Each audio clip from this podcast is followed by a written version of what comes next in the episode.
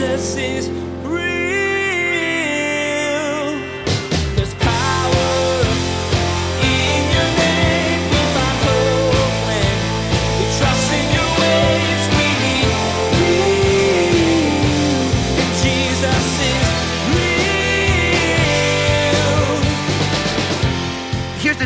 I think one of the main things that is what Jesus does in our lives, the main adjustments, paradigm shifts, is that when, as outside of Jesus, you go into every relationship saying, This is what I want. And when you're in Christ, you go into every relationship saying, I'm here as an ambassador of Christ for what he wants. And here's the deal our selfishness, our thinking that everything is, should revolve around us, that's what's keeping us from the abundant life. Though you may not be chasing the American dream, it's pretty safe to say that you want to have a good and happy life. Well, today, Pastor Daniel helps you understand that the best version of your life happens when you let God change your perspective and your heart. As you grow with God, He'll transform you from a selfish, entitled person to one who generously serves others. This is where you'll find the deep joy and fulfillment you want. Now, here's Pastor Daniel in Romans chapter 16 as he continues his message Hello.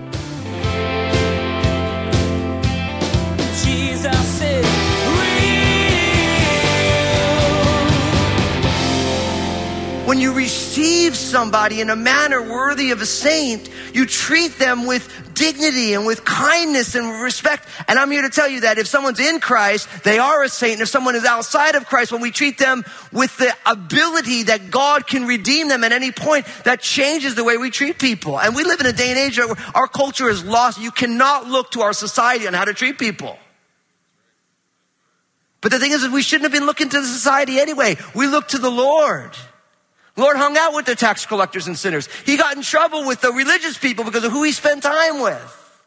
Jesus went first on the cross. And I love the apostle Paul. He hasn't even been to the church in Rome. He's saying hello to everybody. He's saying, Phoebe's here. She's been serving the church. Receive her in the manner worthy of saints in the Lord and assist her in whatever business she might have need of for you. For indeed she has been a helper to many and of myself also. So Phoebe has got this absolutely awesome testimony, right? But then he goes on, verse three, he says, and greet Priscilla and Aquila, my fellow workers in Christ Jesus, who risked their own necks for my life, to whom not only I give thanks, but also all the churches of the Gentiles. Likewise, greet the church that is in their house. There's this husband and wife team. Aquila and Priscilla, we meet them in Acts chapter 18 right? They, Paul joined them in their, in their vocation as tent makers. If you remember, Aquila and Priscilla were used by the Lord to help uh, upgrade, so to speak, Apollos' theology. He didn't know about who Jesus was. He just knew that God was going to send the Messiah. He didn't understand all of it. To know who the Spirit of God was, and Aquila and Priscilla, and God used them. And they've been moving through the Roman Empire, blessing people. All the churches of the Gentiles know Aquila and Priscilla. It would seem that their job of tent making brought them around. And now we find that there's a church that is meeting in their house. So, you know, we have to remember that the early church would be, it was a series of house churches in a community. Right? So Aquila and Priscilla, they had opened their doors of their house. They were running a house church there. And then, of course, it says this, greet my beloved Epaenetus, who is the first fruits of Achaia to Christ. So Epaenetus was the first person in that area of Achaia in Asia who gave their life to Christ. So Paul is beginning to greet all these different people, and it's a good reminder to us of what it says in 1 Peter chapter 4, verses 8 to 10. It says, And above all things, have fervent love for one another. For love will cover a multitude of sins. Be hospitable to one another without grumbling. As each one has received a gift, minister it one to another as good stewards of the manifold grace of God. That, that idea of receive people in a manner worthy of faith. It speaks about this, this hospitality, being hospitable without grumbling, right? To have a heart that is generous to people around them. Now, I realize that in this day and age, when I say that, everyone's like, yeah, I don't understand why they're not so hospitable to me, right? But the thing is, they're not saying worry about how everyone else treats you. It's about how do you treat other people. Remember, you need to go first. I realize that one of the big struggles we have in our day and age, everyone expects to receive, but nobody wants to give. Like, so everybody wants the friend, wants friends, but nobody wants to be a friend. Everybody wants people in their life, but they actually don't want to be in other people's lives. They, they want what they want. And here's the deal. I think one of the main things that is what Jesus does in our lives, the main adjustments, paradigm shifts, is that when, as outside of Jesus, you go into every relationship saying, this is what I want. And when you're in Christ, you go into every relationship saying, I'm here as an ambassador of Christ for what he wants. And here's the deal. Our selfishness, our thinking that everything is, should revolve around us, that's what's keeping us from the abundant life. The shift is now, it's not about me and what I want, what I think I deserve, right? Isn't that, that's entitlement, right? I'm mad because I'm not getting what I deserve, right? When you're in Christ, now all of a sudden you're saying, I'm here as an ambassador of Jesus and I trust Jesus to take care of what I need. And so I'm just here to help. I'm here to serve. And that's why it says that we should be hospitable without grumbling. Because for many of us, we grumble when it's time to receive somebody, roll out the red carpet. You have to do for other people. But the apostle Paul begins this ending section here and he's talking about this and he's saying, listen, you should treat these people amazing. You know, and then he goes on and, and really verses six to 15 here, we get this almost like a, like, like a bullet point list of saying hello to different people. Look at what it says. Verse 6 Greet Mary, who labored much for us. Greet Andronicus and Junia, my countrymen and my fellow prisoners who were of note among the apostles who were in Christ before me. Verse 8 Greet Amplias, my beloved in the Lord. Greet Urbanus, our fellow worker in Christ, and Stachys, my beloved. Greet Apelles, approved by Christ. Greet those who are of the household of Aristobulus. Greet Herodion, my countrymen. Greet those who are of the household of Narcissus, who are in the Lord. Greet uh, Tryphena and Tryphosa, who have labored in the Lord. Greet the beloved Persis, who labored much in the Lord. Greet Rufus, chosen in the Lord, and his mother and mine. Greet Asyncritus, Phlegon, Hermas, Patrobas, Hermes, and the brethren who are with them.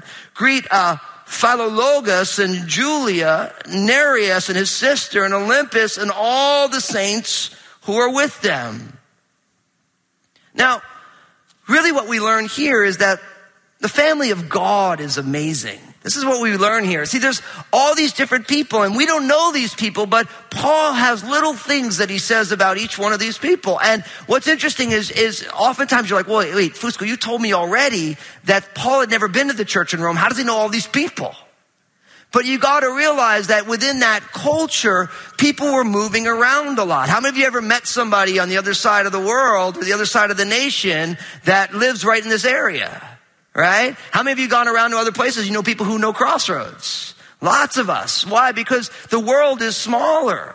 And so through Paul's missionary journeys, through the journeying of people for business or whatever they're doing through the Roman Empire, there's all these people that the apostle Paul knows and each one of them is a story in and of itself. We don't know, like, greet Mary who labored much for us. We don't know which Mary that is. There's lots of Marys in the Bible right? But there's a story behind who she is. Andronicus and Junia, they might be a married couple, we're not totally sure, but God used them, right? They're, they're Paul's countrymen and my fellow prisoners. So they spent time with Paul in the pokey for the cause of the gospel, right? People that he knew there, right? They're of note above the apostles. And notice he says that Andronicus and Junia were in Christ before me. Amplias, my beloved in the Lord. Some are chosen in the Lord. We have all these different things. And, and really what you realize is that for each person, there's a story. You know, and, and, I always think about this when I, when I see these lists of names in the midst of the Bible. I always think about if Paul was writing that letter today, I want, I, I always want like, I want to live my life that I'd be in one of those lists and not in the list because I did something wrong right? Because there are some of those, right? Where someone's in the Bible, their name is in there because they're doing something wrong.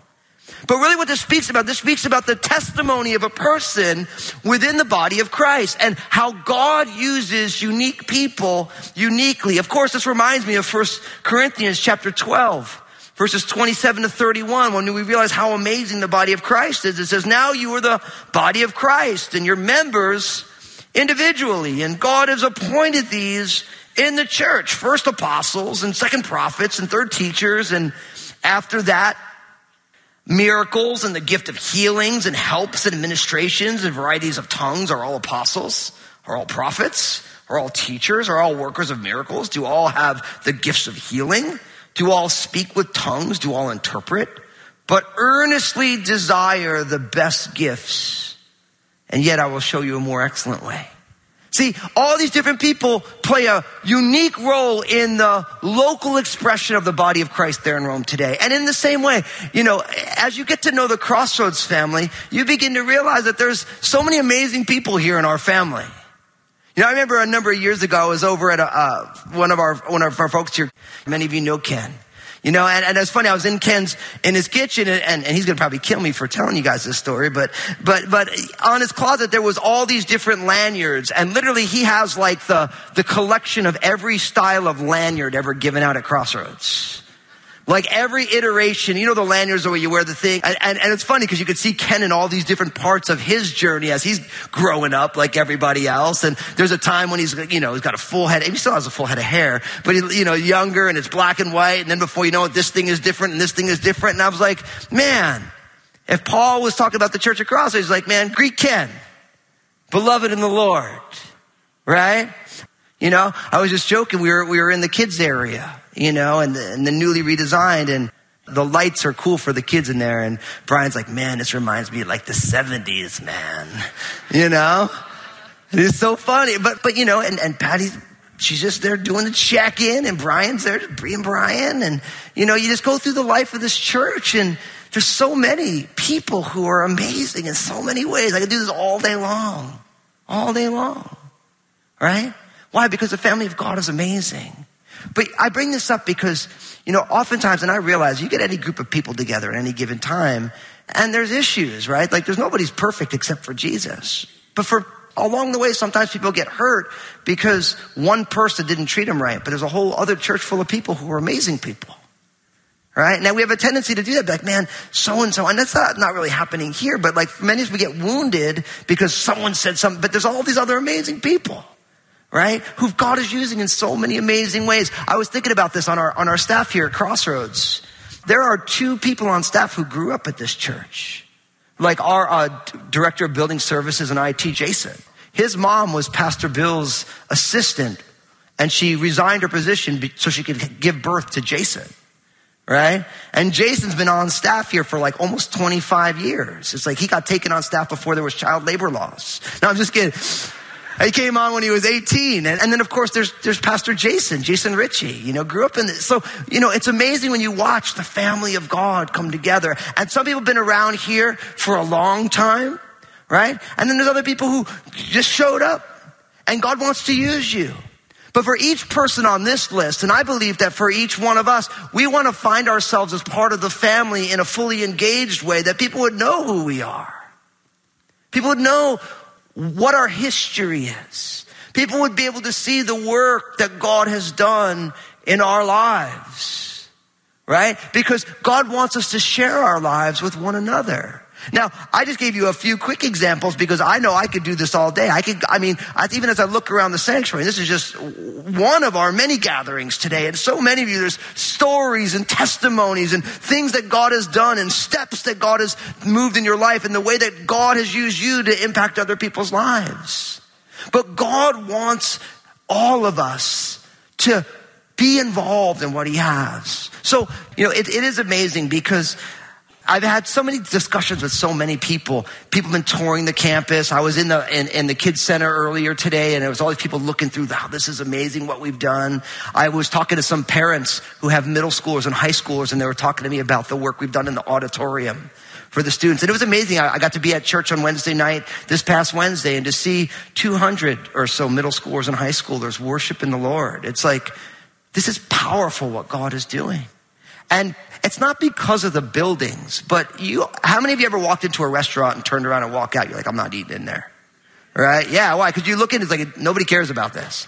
And how many of you walk into a place and it feels great and you're like, oh, I like this. Right? Right? Like, you, you never get a, a second chance to make a first impression, right? Now, here's what the thing is there's nothing worse if, if the buildings are beautiful, but nothing else is going on, right? And we've all been places like that, right? Like you walk into a restaurant, it is beautiful, and the food comes out, and you're like, not coming here again, right? So it's not just about the aesthetics, it's about the substance. And as a church family, we care about both sides. Like we had, I had someone say to me, like, you know, they were, they were talking about crossroads. They're like, well, you guys, like, you make this, you know, so, it's all so nice looking. Like, you know, like you should give that money to the poor. I'm like, actually, we give lots of money out. We're more engaged in most places and we still have a long way to go. I'm like, but we don't, we're not going to do one or the other. We're going to do both. There are people who the reason they came to Crossroads is because they're like, wow, you actually care about this place. Like you put your best foot forward, right? And then they realize that, yeah, we're teaching verse by verse through books of the Bible. I met someone just recently. It's so funny, made me laugh. They're like, man, they're like, been to Crossroads for two months. I'm like, oh, no way. How'd you find Crossroads? Like, well, I've been hearing about Crossroads since I moved to town five years ago. And I'm like, oh, yeah? What made you finally come, decide to come? Like, well, I saw some pictures of you and I thought to myself, that guy can't teach the Bible. And he's like, and he's like, and then I started to watch the two minute messages and I realized he's not even quoting scripture, not, not by address. He's not really serious about Jesus. And I'm like, oh yeah? And, and he's like, and then, you know, something happened and I was late and, and I was just, I was driving, I just turned on in and you're like teaching through the book of Romans. And I thought to myself, I didn't know you did that. And I'm like, well, you can't judge a book by its cover. You know, as if, as if what we do on social media is a church service. You realize that the reason we do what we do on two minute messages is because we're trying to chum the waters. We're, we're, we're, trying to get people to start thinking about who Jesus is, right? And, and we realize that we get them to start thinking about who Jesus is, right? People who don't know the Lord. And don't, I know that many of us who love the Lord, we love those two minute messages. And if you are, know your Bible, there's all sorts of verses that are being alluded to underneath the surface. I just don't have to quote them because on Facebook, nobody cares if I quote them. But at church, I quote them, right? But again, people have this tendency not to realize what we're doing. They think, oh, it's all superficial. No, it's not. It's like, oh yeah, I had someone say, oh yeah, your worship here at Crossroads, it's a big show. It's not a show. Well, why do you have cameras? I'm like, well, it's a big room. And we've reached 10,000 people a weekend on the internet. You know, and I'm like, so you, you don't need, you shut your eye, you need to look at the cameras. You know, and I'm like, and really, if you're worshiping Jesus, you're just reading the lyrics if you don't know the song. It's not a show. Those people, our worship people love Jesus, man. They're just, they're using their gifts. Just the way someone who's in the, serving in another area, they're using their gifts. Right? And it's like, well, we have the lights in there. I'm like, the lights don't make it a show. The lights, you have lights in your house, right? I saw someone's like, oh, those lights. I don't want to go off on the tear. People are funny that way though, you know? Someone's like, oh man, the lights. I'm like, do you have dimmable lights in your house? They're like, no, I wish I did. I'm like, so carnal.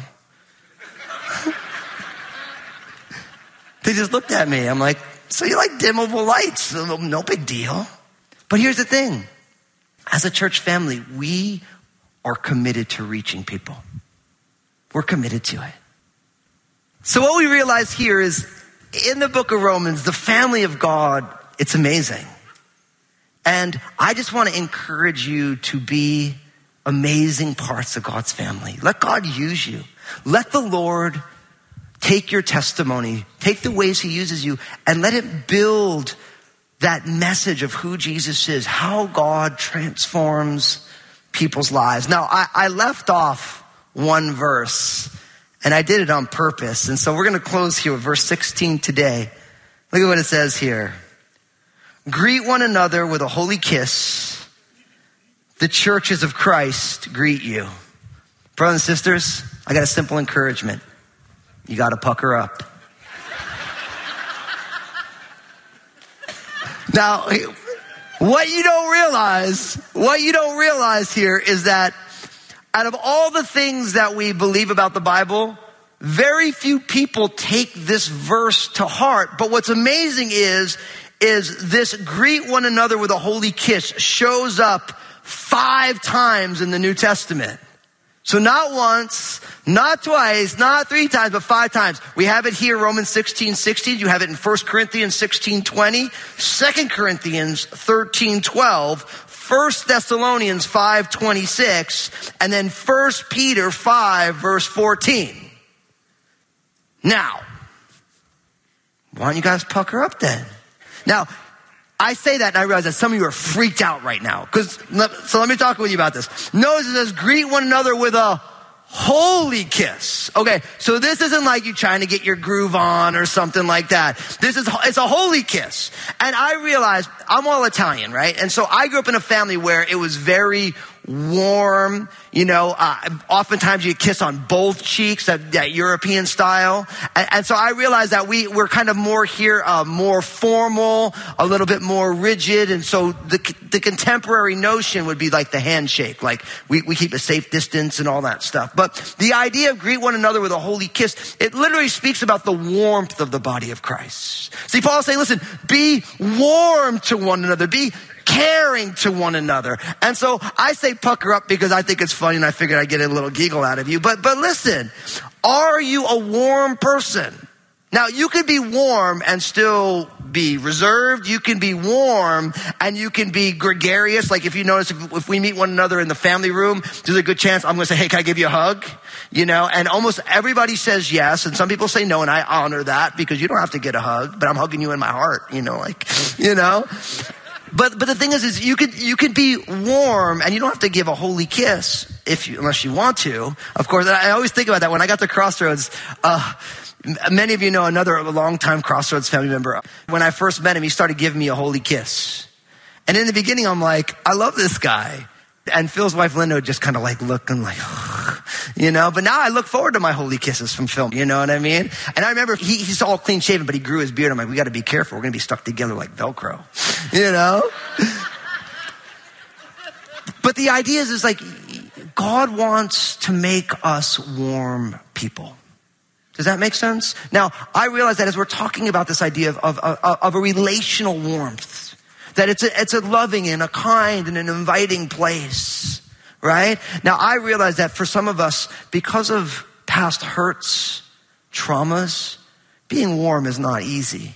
Like you're just like there, there's reasons that you have like an arm's distance with people, and and and and and what I would say in that situation is first, I'm so sorry for whatever went on to create that for you, and I realize that those things are real, but what God wants to do in each one of our lives is He wants to take us from where we've been and bring us to where we've never been.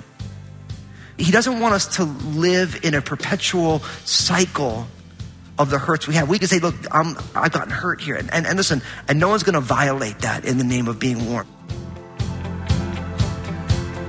Jesus is Today, Pastor Daniel finished up this teaching by sharing that believers should greet each other with warmth and affection.